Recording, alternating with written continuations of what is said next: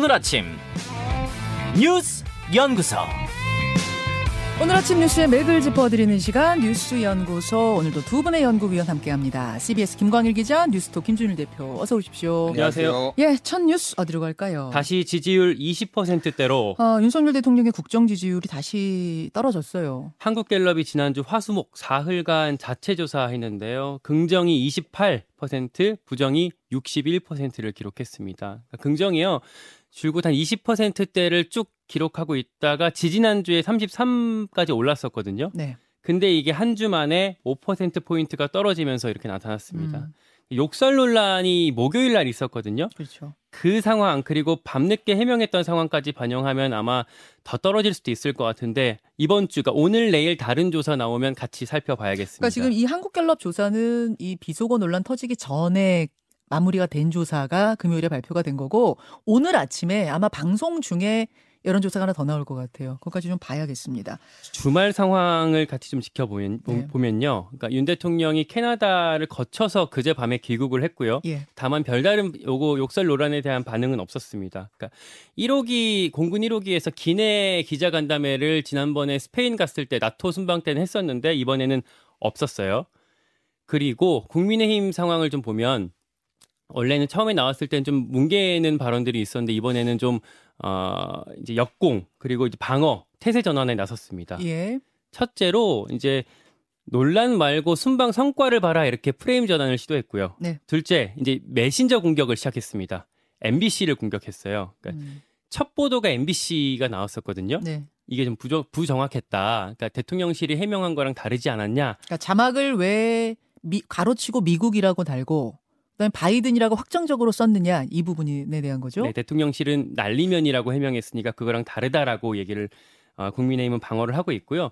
그리고 첫 보도 전에 민주당이 공개적으로 비판을 했어요. 음. 이거에 대해서 어 보도도 안 나오는데 민주당에서 비판한다. 그럼 MBC랑 그 미- 민주당이랑 결탁한 거 아니냐 이런 논리를 국민의힘이 펴고 있습니다. 즉 MBC의 첫 보도는 10시인데 어, 민주당이 어떻게 9시 반에 논평을 했느냐 지금 이건데 근데 온라인에 퍼지기 시작한 건 9시 반 전이잖아요. 온라인에 퍼지기 시작한 건 한 9시 20 제가 이제 받은 게 9시 20분 정도였고 예. 기자들한테 어떤 내용이 퍼지기 시작한 건 8시 한 50분 뭐 아. 그쯤 때부터 계속 얘기는 퍼지고 있었습니다. 그래요. 또 어떤 얘기 나옵니까?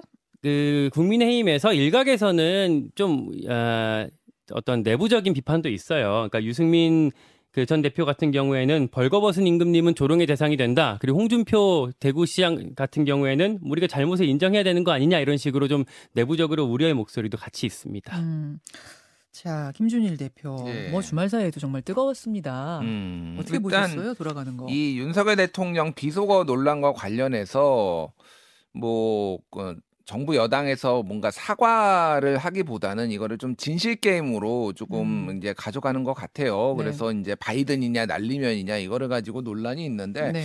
모르겠습니다. 뭐 저는 바이든으로 들리는데 날리면으로 들으시는 분들도 있다고 하니 이거를 뭐 제가 뭐 무조건 맞다고 주장할 수는 없는 상황이고 음. 근데 어찌됐든 대통령실 해명으로 봐더라도 뭐 XX, 이 XX가 들어간 건 맞잖아요. 그건 김은혜 대변인은 어, 뭐 홍보수석은 그거에 대해서 부인을 안 했잖아요. 그러니까 대통령실은 이 네. XX라는 그 앞부분은 부인 안 했는데 또 주말 사이에 국민의힘 일부 의원들은 음. 그것도 아니다. 이, 이 XX가 아니라 이 사람들이라고 했다. 그러니까 음. 비속어 자체가 없다.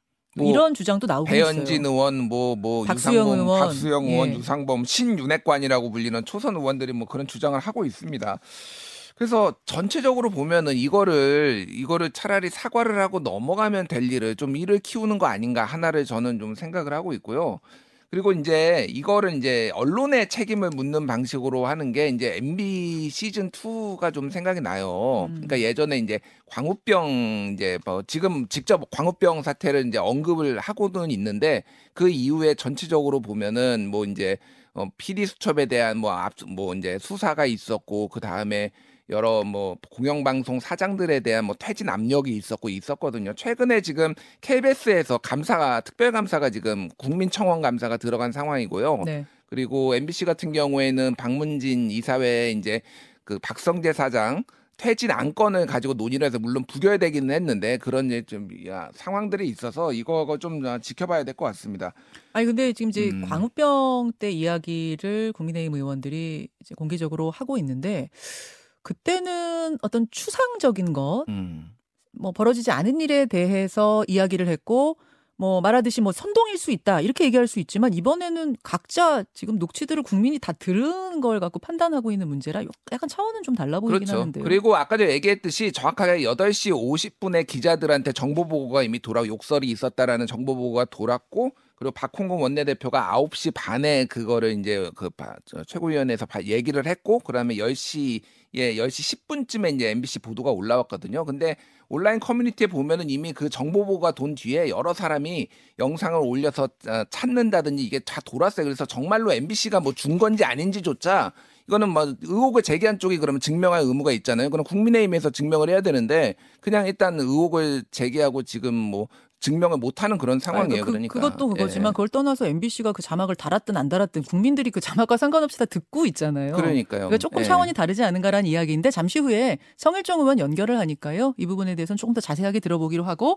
김광희 기자 덧붙일 말이 있습니까? 예, 그 이번 주 이제 주목할 만한 일정 좀 쫙 한번 짚- 짚어봤으면 좋겠는데요. 내일 민주당 의원총회가 있습니다. 네. 여기서 민주당이 그 전에 이제 한동훈 법무장관, 이상민 행안장관에 대해서 뭐 탄핵 추진을 뭐 하겠다 말겠다 뭐 이런 얘기들이 있었는데 의총에 올릴지 말릴 말지를 지금 감론을박하고 있습니다. 예. 만약에 올리게 되면 여기서 뭐 또 얘기가 나오게 될 거고 모레 수요일 날 중요한 일정이 또 있어요. 국민의힘 윤리위가 열립니다. 음. 뭐 일단은 권은희 의원 뭐 경찰국 신설 관련해서 이상민 행안부 장관 탄핵해야 된다라고 얘기했다가 거기에 대해서 윤리위가 지금 징계를 걸었고요. 예. 그리고 김성원 의원 그 수해 현장에서 실언했던 거 예. 그거 같이 올라오게 될 건데 이준석 전 대표 여기서 추가 징- 징계가 논의될 가능성이 있습니다. 네. 물론 밀릴 가능성도 있고요.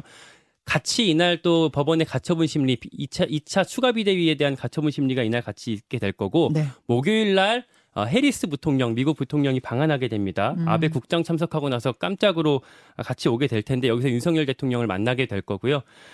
다음 주에 이제 국감이 시작이 돼요. 그렇죠. 이거에 대해서 이번 주에 계속해서 여야가 신경전을 벌이게 될 겁니다. 음. 증인 뭐 신청, 저 참고인 신청 관련해서 지금 뭐 김건희 그 허위 경력 뭐 관련해서 뭐 민주당이 뭐 단독으로 신청하기도 하기, 하기도 했는데 요 갈등이 이번 주에 계속 커지게 될 겁니다. 예. 자, 두 번째 뉴스로 넘어갑니다. 동해로 탄도미사일 발사. 북한이 어제 동해상으로 단거리 탄도미사일을 쐈어요. 어제 오전 6시 30, 53분쯤이었습니다. 이제 그 평북 대천 일대 여기가 북서쪽이거든요. 여기서 동해상으로 탄도미사일 한 발을 날렸습니다. 네. 미사일 발사는 지난달에 순항 미사일 발사한 이후에 39일 만입니다. 음. 합참에 따르면 비행 거리가 600여 킬로미터, 고도가 60여 킬로미터, 속도가 아, 마하 5 정도로 탐지가 됩니다. 네. 차량형 이동식 발사대에 실려서 발사가 된 걸로 추정이 되고 있는데 일부 구간에서 pull-up, 그러니까 상하 기동을 했고 그리고 마지막 단계에서 회피 기동한 것으로 알려지고 있어요. 그래서 음. 북한판 이스칸데르랑 유사하다라고 군 당국도 파악을 하고 있습니다. 네, 네. 중요한 게 비행 거리가 600여 킬로미터가 된다는 점이거든요. 음. 자, 평 근데 이제 평북 대천에서 부산항까지 거리가 한 620킬로미터 정도가 돼요. 음. 그러니까 근데 이제 부산항에 어, 미국 핵 추진 항공 항공모함 로널드 레이건호가 지금 정박하고 있거든요. 어. 그러니까 오늘부터 목요일까지 한미 연합 훈련을 하게 되는데 아, 이거 훈련하려고 들어와 있는 상황이어서 이 거리가 비슷한 정도로 지금 날렸기 때문에 어, 이 연합 훈련에 대한 견제 차원으로 미, 그 북한이 600여 킬로미터를 날렸다 이렇게 분석이 되고 있습니다. 한미 연합 훈련에 대한 항의 차원이 아닌가 이렇게 본단 말씀. 예. 김준일 대표. 예. 그러니까 지대지 미사일인데 바다에다가 쐈는데 그 바다에서 한, 한미 연합 훈련하면은 뭐 그거는 그거에 대한 항의죠. 예, 그렇죠. 그렇게 볼 수밖에 없는 거고 지금 눈에 띄는 거는 이제 10만 톤, 음, 톤급의 레이건호가 들어오거든요. 네. 이게 2017년에 들어오고 5년 만에 들어오는 건데 음. 그 직전에 이제 6차 핵실험이 얼마 전에 있었어요. 그러니까 이게 굉장히 지금 상황을 한국이나 미국 당국이 엄밀 엄중하게 보고 있다라고 이제 뭐 볼 수 있을 것 같고요. 지금 중국도 서해 훈련을 합니다. 음. 그래서 어, 어제부터 어, 다음 달 2일까지 랴오동방도 그러니까 황해라고 중국에선 부르죠. 그리고 다롄양으로 산종방도 엔타이양 사이 해역인데 여기가 한반도하고 제일 가까운 곳이에요. 네, 그러니까 네. 오른 동해에서는 한미 연합 훈련이 열리고 서해에서는 지금 중국이 군사 훈련하고 있고 뭐 네. 이렇게 지금 한반도를 둘러싼 긴장감이 매우 고조되고 있다라고 보시면 될 것 같고 지금 이 기간 아까 얘기했지만은 이제 그 내일 내일 그 아베 신조 국장이 열려요. 그렇죠. 그래서 해리스 대통령 부통령이 방문을 하고 일본을 방문을 하고 이제 한국으로 오거든요. 그거에 음. 맞춰 가지고 지금 이 북한의 도발도 이루어지고 있다 이렇게 보시면 될 것 같습니다. 그래서 SLBM 이제 잠수함 탄도미사일 그 추가 도발 가능성이 지금 전문가들 사이에서 계속 얘기가 나오고 있습니다. 음. 그래서 그 이후에는 7차 핵실험까지 이어질 가능성이 매우 높다. 뭐 이런 얘기, 얘기까지 나오고 있어서 지금 좀 지켜봐야 될 것 같습니다. 그러니까 북한의 6차 핵실험하고 대륙간 탄도미사일 시험 발사가 잇따랐던 게 2017년 11월이거든요. 예, 예. 그 후로 5년 만에 우리나라와 미국이 미 하- 해군 항모까지 들어와서 연합훈련하는 게 처음이에요. 5년 만에 음. 처음인데 거기에 대한 지금 강력한 항의로 보이는 거고 나아가서 7차 핵실험까지 가는 거 아니냐 이게 걱정스러운 거잖아요. 그리고 그 전에 그러니까 지금 원래는 이 단거리 탄도미사일 말고 잠수함 탄도미사일 그 SLBM이라는 네. 어, 그거가 쏘아질 가능성이 있다라고 더 주목이 됐었거든요. 네, 그러니까 네. 윤석열 대통령이 이번에 어, 들어올 때도 그 안보 그 점검회의 주재하면서도 북한이 그 SLBM 쏠 가능성이 있다. 그 동태를 좀 파악했다라는 그런 어, 얘기를 공개적으로 한 얘기도 있어서 이번에는 단도미 그 단거리 탄도미사일로 조금 저강도로 무력시를 했지만 추가적으로 북한이 SLBM을 또 쏠 가능성 그리고 이게 7차 핵실험으로 이어질 가능성 주목해 봐야겠습니다. 다만 그 시점은 네. 다음 달 16일에 중국 공산당 어, 전국 대표 대회가 열려요. 음. 이때는 북한이 중국을 의식해서 도발을 사전에 하지 아- 않는 게 관례였거든요. 그러면 전인대 끝나자마자 음. 11월 말, 12월 초 이제 이때쯤을 좀 주목을 해요. 그러니까 핵실험 같은 경우에 그때를 주목할 필요가 있습니다. 마지막으로 가겠습니다. 서울 택시 요금 천 원씩 오른다. 그러니까 추진한다는 얘기는 있었는데 진짜 오르는 거예요? 지난주에 서울시의회의 그 소관 상임위가 교통이거든요. 네. 여기를 통과했습니다. 그러니까 서울 중형택시 기본요금이 지금이 아, 3,800원인데 예. 이게 그 연말부터 아니, 내년 2월부터 4,800원으로 인상된다는 내용이 담겨 있었어요. 그러니까 기본 요금으로 갈 수 있는 거리도 지금 현행이 2, 2km인데 이거를 1.6km로 줄이고요. 음. 그리고 100원으로 달릴 수 있는 거리랑 시간도 1m 1초씩 어, 줄었습니다.